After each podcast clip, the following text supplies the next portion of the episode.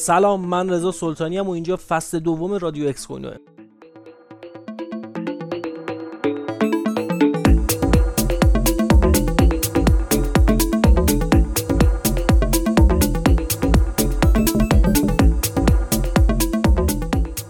اول از همه این پست رو از این گوشه save کنید تا بعدا سر فرصت بهش گوش بدید. بعدش هم پیشنهادتون درباره موضوعات قسمت های بعدی رو برامون حتما کامنت کنید.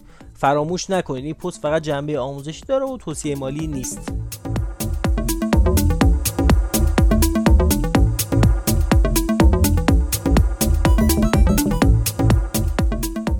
تا الان راجع به اینکه NFT چیه به چه درد می‌خوره اصلا کلاهبرداریه یا نه خیلی صحبت کردیم.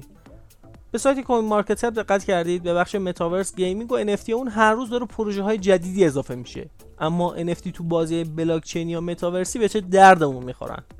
خب یکی از مهمترین سوالایی که خیلی از گیمرها می‌پرسن اینه که یه NFT چجوری می‌تونه تجربه بازی کردنمون رو بهتر کنه؟ شاید مهمترین چیزی که باید بهش اشاره کرد درآمدزاییه. هم ساعت ها خودتون رو سرگرم می‌کنید هم پول در میارید. کاری بهتر از این هست؟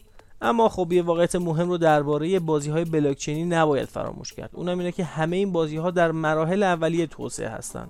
مثلا بازی GTA 6 که شایع شده از رمز ارزها پشتیبانی می‌کنه چند سال در دست توسعه است و هنوز منتشر نشده. ساخت یه بازی خوب سالها طول می‌کشه و بازی های بلاکچینی هم از این قضیه مستثنا نیستن. اکثر عناوینی که تا الان به بازار عرضه شدن هدفشون marketing و کسب سود بوده و بعضیا تا حدودی به دنبال جا انداختن این مفهوم بین گیمرها بودن. در حال حاضر بازی سازهای بزرگی مثل تیم Assassin's Creed دارن NFT ها رو آزمایش می‌کنن. پس شاید رسیدن به بازی درجه یک بلاکچینی دیگه زیاد از همون دور نباشه. اما این نکته خیلی مهم. برخلاف بازی های بلاکچینی امروزی که هدفشون کسب درآمده هدف بازی های بلاکچینی آینده یکم مهمتر و انقلابی تره مالکیت.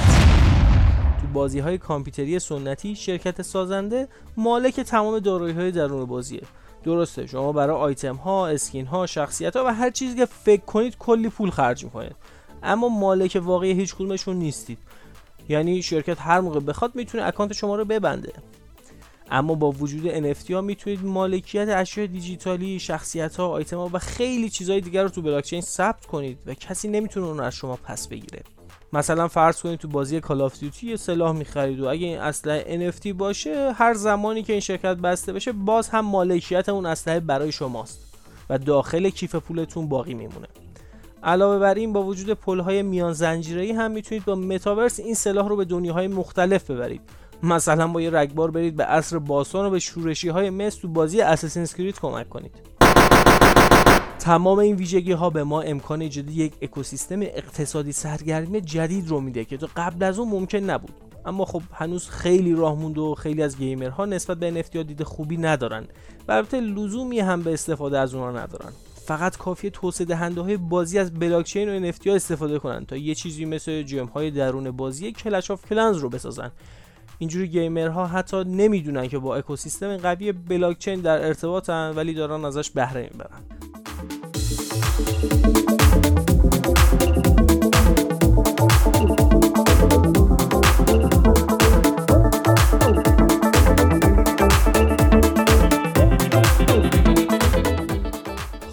به آخر قسمت دیگه رسیدیم. می‌دونیم برای لذت بردن و کسب درآمد همزمان از یه بازی درجه یک مثل کال آف دیوتی یا جی تی ای هنوز خیلی زوده.